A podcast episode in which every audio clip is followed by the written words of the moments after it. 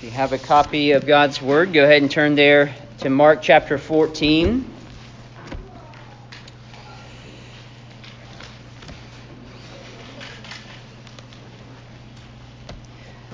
Mark fourteen, and we'll be looking at fifty-three, verses fifty-three through seventy-two, so a pretty big chunk.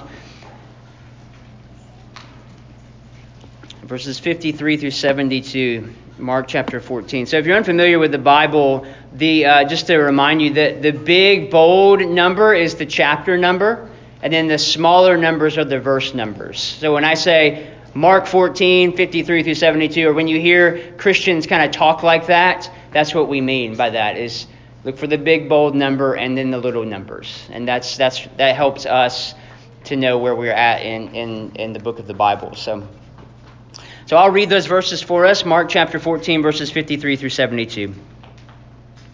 And they led Jesus to the high priest, and all the chief priests and the elders and the scribes came together. And Peter had followed him at a distance, right into the courtyard of the high priest. And he was sitting with the guards and warming himself at the fire. Now the chief priests and the whole council were seeking testimony against Jesus to put him to death, but they found none.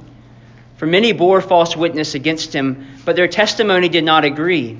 And some, some stood up and bore false witness against him, saying, "We heard him say, 'I will destroy this temple that is made with hands, and in three days I will build another temple not made with hands.'" Yet even about this, their testimony did not agree. And the high priest stood up in the midst and asked Jesus, "Have you no answer to make? What is it that these men testify against you?" But he remained silent and made no answer. Again, the high priest asked him, "Are you the Christ, the Son of the Blessed?" And Jesus said, "I am. And you will see the Son of Man seated at the right hand of power and coming with the clouds of heaven." And the high priest tore his garments and said, "What further witnesses do we need? You have heard his blasphemy. What is your decision?" And they all condemned him as deserving death. And some began to spit on him and to cover his face and to strike him, saying to him, "Prophesy." And the guards received him with blows.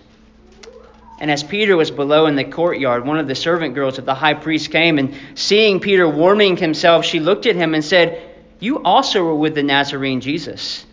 But he denied it, saying, "I neither know nor understand what you mean." And he, and he went out into the gateway, and the rooster crowed.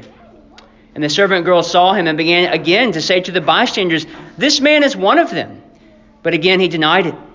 And after a little while, the bystanders again said to Peter, "Certainly you are one of them, for you are a Galilean." And he began to invoke a curse on himself and to swear, "I do not know this man of whom you speak." And immediately the rooster crowed a second time. And Peter remembered how Jesus had said to him, "Before the rooster crows twice, you will deny me three times." And he broke down and wept. This is God's word, and it's entirely true, and it's given to us in love. Let me pray for us. Father, we are so grateful for your word.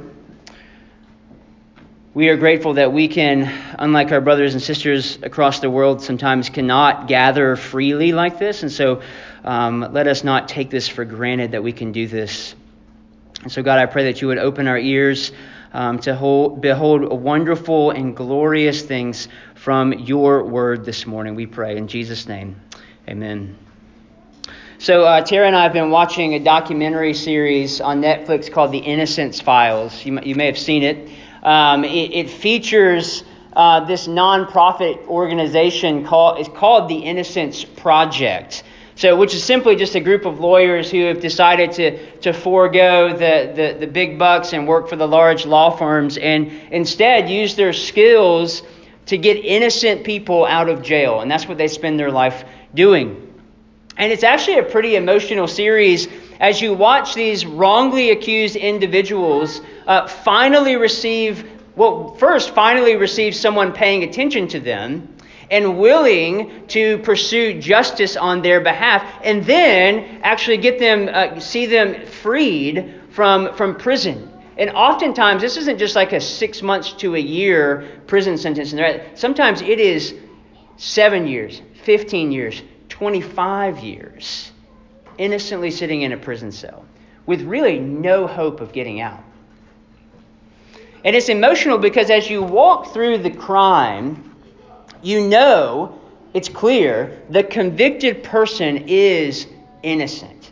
And you're just left standing there going, how in the world did they miss this? They're so clearly innocent.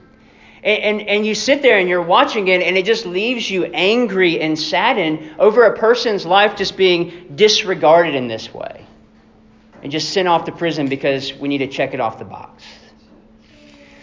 Well, today in our text, we see a story that could be an episode on the Innocence File. So we see a man who has been wrongly accused, betrayed by most everybody who knows him. He's uh, he's arrested, wrongly arrested. He's he has botched evidence and sloppy witnesses brought to his trial.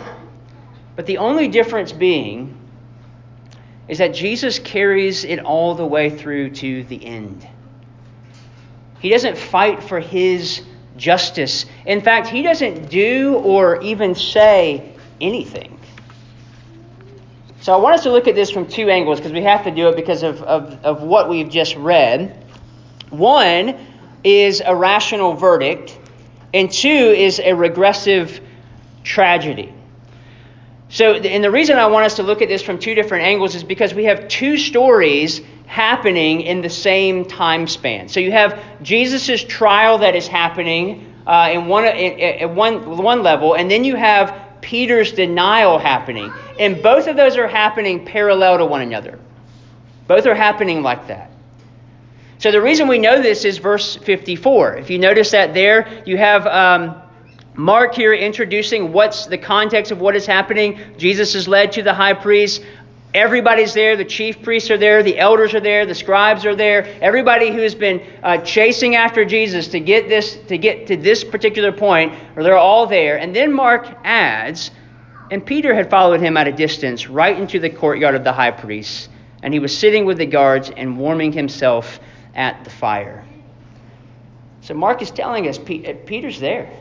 This is all happening at the exact same time. I think it's in John's gospel. John actually uh, just kind of interlaces all of the story together. So he, he he talks about the trial, but he also talks about Peter's presence there and what and what's happening. And so Mark separates that for us. So here we, here we have Jesus being tried for crimes he didn't commit. And then at the same time, Peter committing the crimes, committing the sin that Jesus is actually on trial for. So Peter represents us. We have to see ourselves in Peter this morning. And so it puts a verse like Romans chapter five, verse eight into perspective, where Paul says, while we were still sinners, Christ died for us. So let's look at our first angle now. I see the car here, so don't worry. If you're getting awkward, I see it. I, I, I know it's there. So I'm just pushing through, okay? Um, so the first angle is a rational verdict in, in verses fifty-three through sixty-five. It, just so you know, the only way in which a rational verdict can be reached is not through a savvy lawyer asking the right questions, or present or presenting precise evidence, or, or even calling expert witnesses.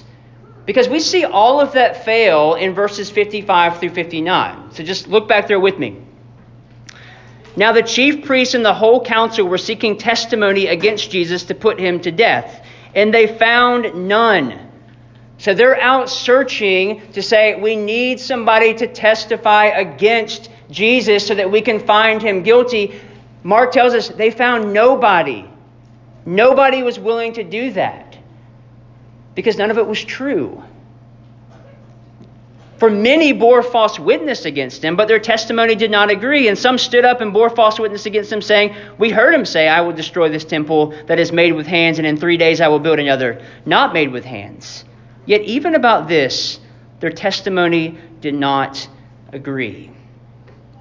So the only way that this verdict can be reached is through the continued work of Christ. That's the only way it can be reached.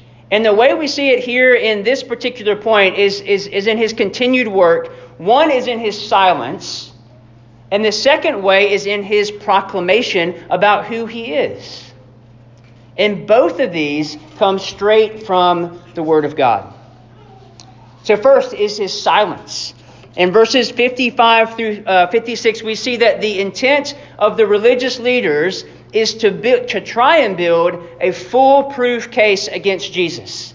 So if you re, if you can remember back to Mark chapter three, verse six, this is what they've been scheming for a long time. It says, the Pharisees went out and immediately held counsel with the Herodians against Jesus on how to destroy him. So they've been thinking about this for a long time. This isn't, this wasn't on a whim. This is what they want to happen, and their plan is playing out to them perfectly until their witnesses open their mouths. Three times, Mark records their failure to get their facts straight. And we can begin to see uh, the clear innocence of Jesus. And here's the opportunity we're thinking. Here is the opportunity for the defense to easily refute everything that has just been said, to bring in their own expert witnesses, to, to recount everything Jesus said and did. The, the same people that the Pharisees are looking for are the same people who have probably seen Jesus do his work and say what he has said throughout his three-year ministry on earth. They could have easily gone back to any number of, uh, of a thousand people. Thousands of people have seen Jesus work, have heard Jesus teaching. They could have uh, they could have brought in the paralytic from chapter two that Jesus heals.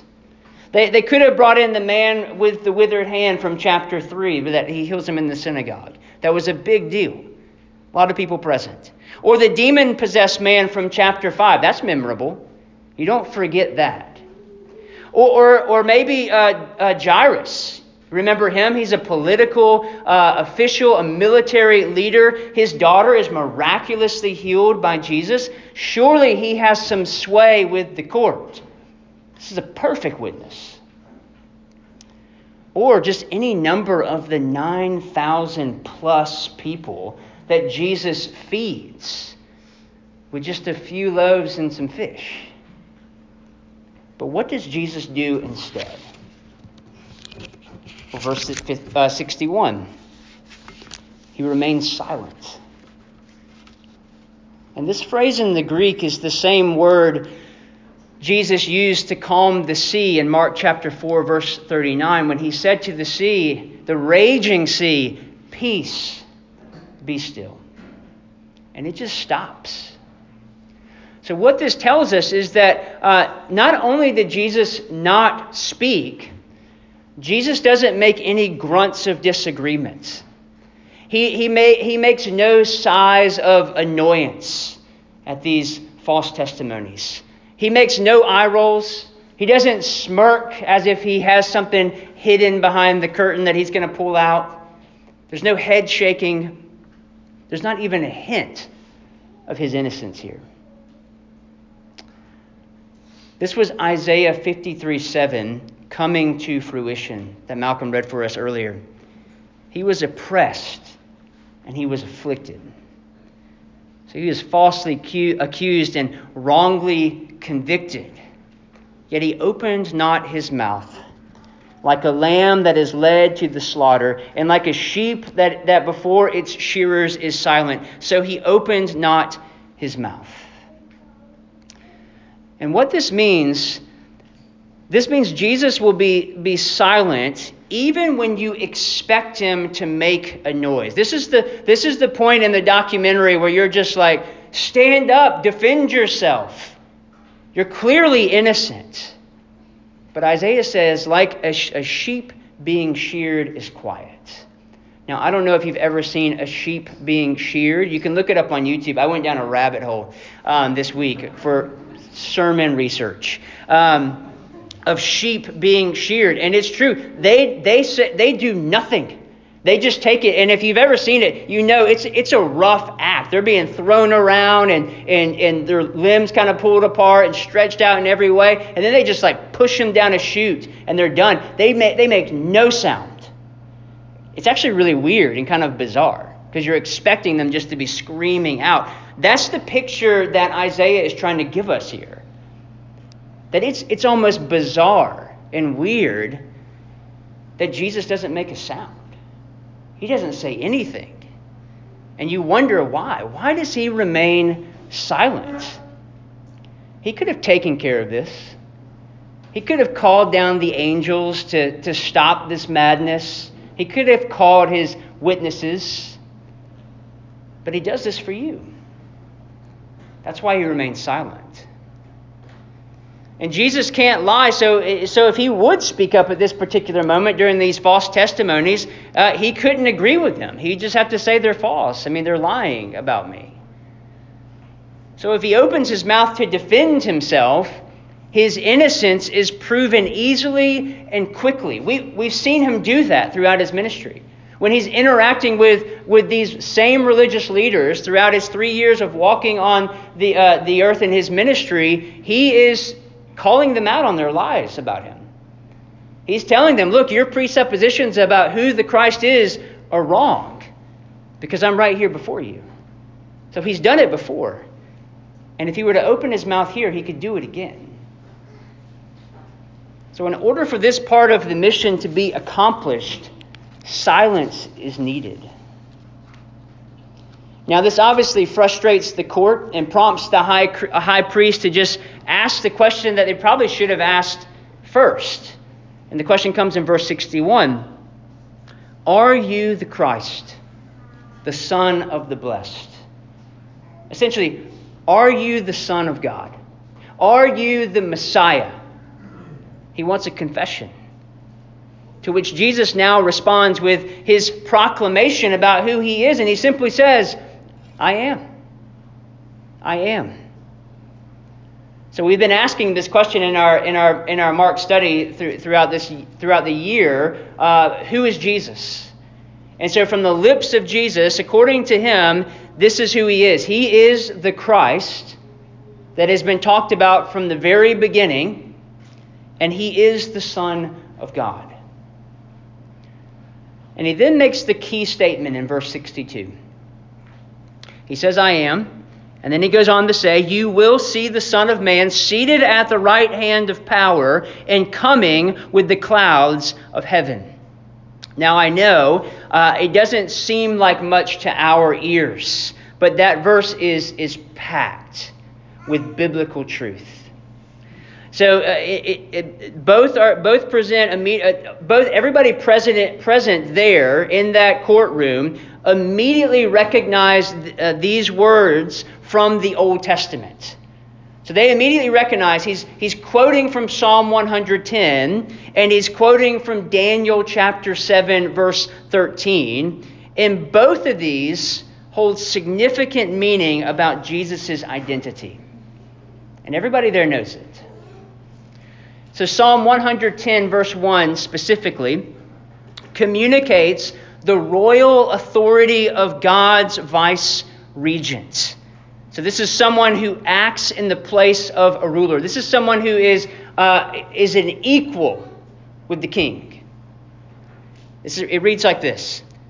The Lord says to my Lord, sit at my right hand until I make your enemies your footstool. So basically what Jesus is saying to the court is this verse is speaking about me. God is saying, I will sit at his right hand. I am his equal. So if that's not bad enough and condemning enough, Jesus goes a step further by referencing Daniel chapter seven, verse thirteen, that says, I saw in the night visions, and behold, with the clouds of heaven, there came one like the Son of Man, and he came to the Ancient of Days and was present, presented before him. So Jesus is saying here to those gathered that rather than this council being his judge, that he is actually the judge of the final judgment at the end of days. Meaning the verdict that they are seeking, that they want, is only reached if Jesus continues to submit himself to his Father's will. So we could say it like this, that, that their judgment is only determined on Jesus' judgment upon himself by being obedient to his Father's will. It's the only way it happens. Because we have to understand that in order for Jesus to be condemned, all he needed to say at this point was, yes, I am, period. That's all I needed to do. But Jesus uses this as an opportunity to round to round his answer out for them. He says, yes, you, you are correct, but let me just tell you what I mean when I say yes. Because we're meaning makers, and so we'll we'll take whatever that, that yes is, and we'll make our own meaning out of it, as we see these religious leaders do. But he, Jesus wants them to be clear, and he wants us to be clear that he is not a political leader. He is not a military leader as some were expecting him to be. This is why a lot of them abandoned him at this moment in time, because they knew, ooh, this is not who we expected. But this is God incarnate, sent to save sinners. And Jesus wanted them to know that. Because the only way a rational verdict can be reached is if Jesus, God in the flesh, allows it. And judging from the reaction of the high priest in verses sixty-two and sixty-three, where he's tearing his clothes, which is just a sign of mourning and distress, and he's screaming blasphemy, we know that Jesus has struck the right chord. The chord of death is what he struck. But the irony of this is that the authorities are condemning Jesus to death based on something they believe to be false. They don't believe for one second that Jesus is the Messiah. They don't believe at all that he is actually the Son of God. But what Jesus is truly being condemned by is demonstrated for us by Peter in our second point. And remember, Peter represents us. So as we observe his regressive tragedy in verses sixty-six through seventy-two, keep that in mind. Because Peter is the one committing the true crime here. He's denying his friend. He's denying the Christ. He's denying his Savior. And because of this tragedy, I think it's very easy for us to try and disassociate ourselves from Peter. Much like we do with, with Adam and Eve in the garden. We say, man, I would never have listened to the serpent. I never would have done that. We say a similar thing here. It's like, oh man, if, if, if I was there, I wouldn't have done that. There's no way I wouldn't have done that. I would not have betrayed Jesus. After everything I saw and everything I heard him, him teach, I would not have done that. Which just goes to show that we, we truly don't know ourselves, do we? And the only way in which we'll, we'll know ourselves is when we can understand what our heart is capable of. Thankfully, Peter does come to this understanding by the end of our text, but it's a brutal journey.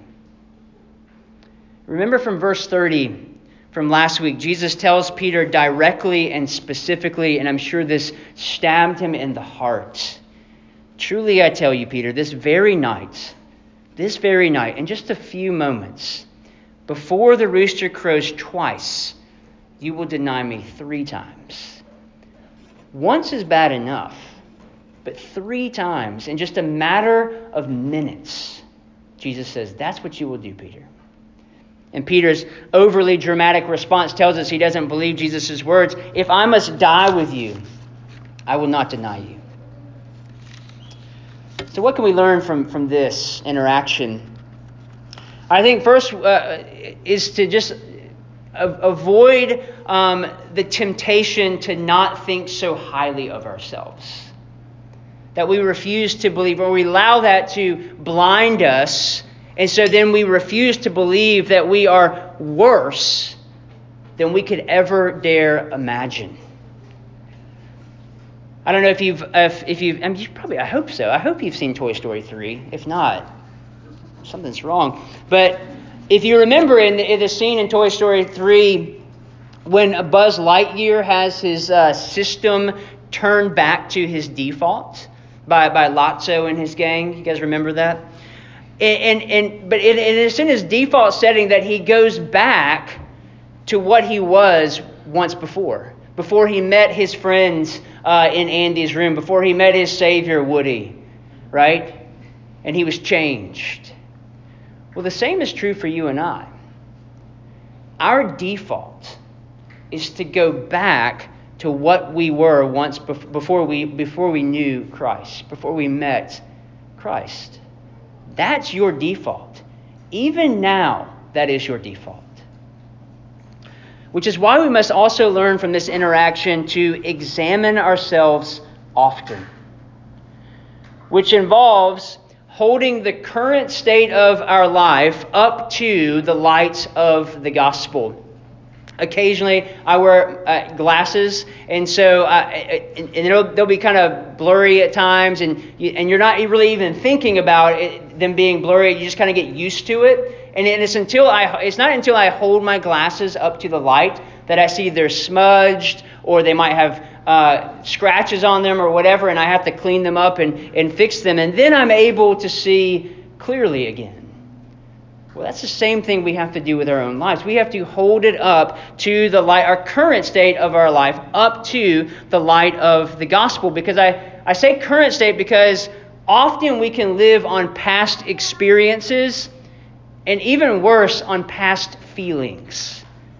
So we think, well, I felt that way that one time ten years ago, and I don't feel that way now. Or I'm just going to ride on that feeling even though I don't feel that way now. And so we allow ourselves to believe that we're okay now based on that past feeling or that past uh, interaction that we had. When in reality, we're actually drowning. This is why Paul says in Philippians two, verse twelve, to the Philippian church, to work out your salvation with fear and trembling. This is why the elders of, of churches are told multiple times in the New Testament to keep a close watch on the flock, to pay careful attention to the church. Over and over again, we're told to do that.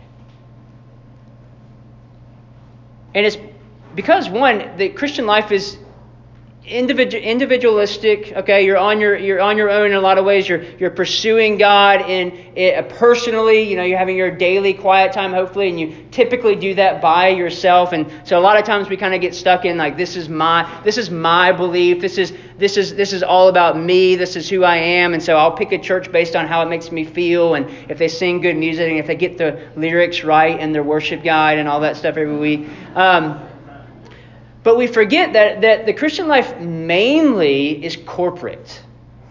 It's mainly about a family. And you see that throughout the New Testament, that, that the, the church is mostly together. And this is why you, you had those feelings of longings during lockdown to gather again with the body. That, that's why you had those feelings, because God has made you to be in community. He has made you to gather corporately, not to just be by yourself all the time.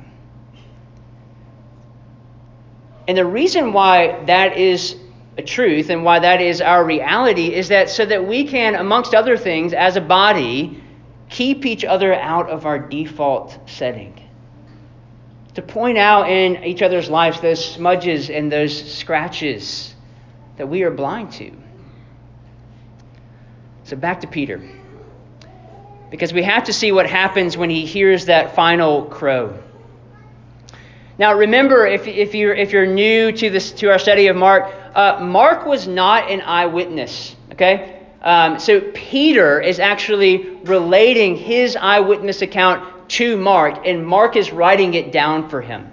Okay, so this is this is Peter telling this story, recounting this story that is humiliating to him. And he's recounting this story to Mark. So this is Peter saying to Mark, when I heard that rooster crow for the second time and realized what I had just done, I broke down and wept. It was all I could do. I knew that I was wrong. So Peter came to the end of himself, we could say. He sinned in a way he probably thought was unforgivable. He was undone. And what does he do? But he weeps over his sin. Not a pity party. Not saying, oh, woe is me. And uh, he's not blame shifting. And look, saying, look, I, this was not my fault. These people were here. They scared me, you know, and they, they, they forced me into this confession, you know, and made me deny my Savior. Uh, he, he didn't blame it on his Enneagram profile. He didn't say, look, I'm a seven. That's just how I, this is how things come out. No, Peter weeps over his sin. The Greek word here, word for the phrase breaking down and crying, means to weep as a sign of pain and grief, like those who would mourn for the dead. He was deeply, deeply broken. So Peter is, we could say, is found guilty before the court of his own heart. And there is nothing on his own that he can do about it, except weep. But we know, because we have the full scriptures, that Peter is restored, that he goes on actually to become a pillar in the early church. And he preaches the gospel clearly and boldly, which should be a, an encouragement for us to see, to see some buffoon like Peter be able to go and lead the church. That God continues to use people like Peter and like us to do those things. But we also know how he got there. And it's through repentance. Paul says in Second Corinthians seven nine, he helps us with this. He says to the Corinthian church, as it is, I rejoiced not because you were grieved, not because you kind of felt sorry for yourself, not because you were just upset over your sin, but because you were grieved into repenting. For you felt a godly grief. That's what Peter felt right here. He wasn't just grieved and feeling bad for himself. He was grieved into repenting, a godly grief. So Peter models this repentant life to us, that even in your foolish state, even in your darkest hour where you are, are weeping bitter tears over that sin that you just cannot get out of, you can repent and know that you are forgiven. And you know why? You know why you have that kind of confidence? It's because Jesus opened not his mouth, so that you can be declared innocent and restored back to God. Amen. Let me pray for us.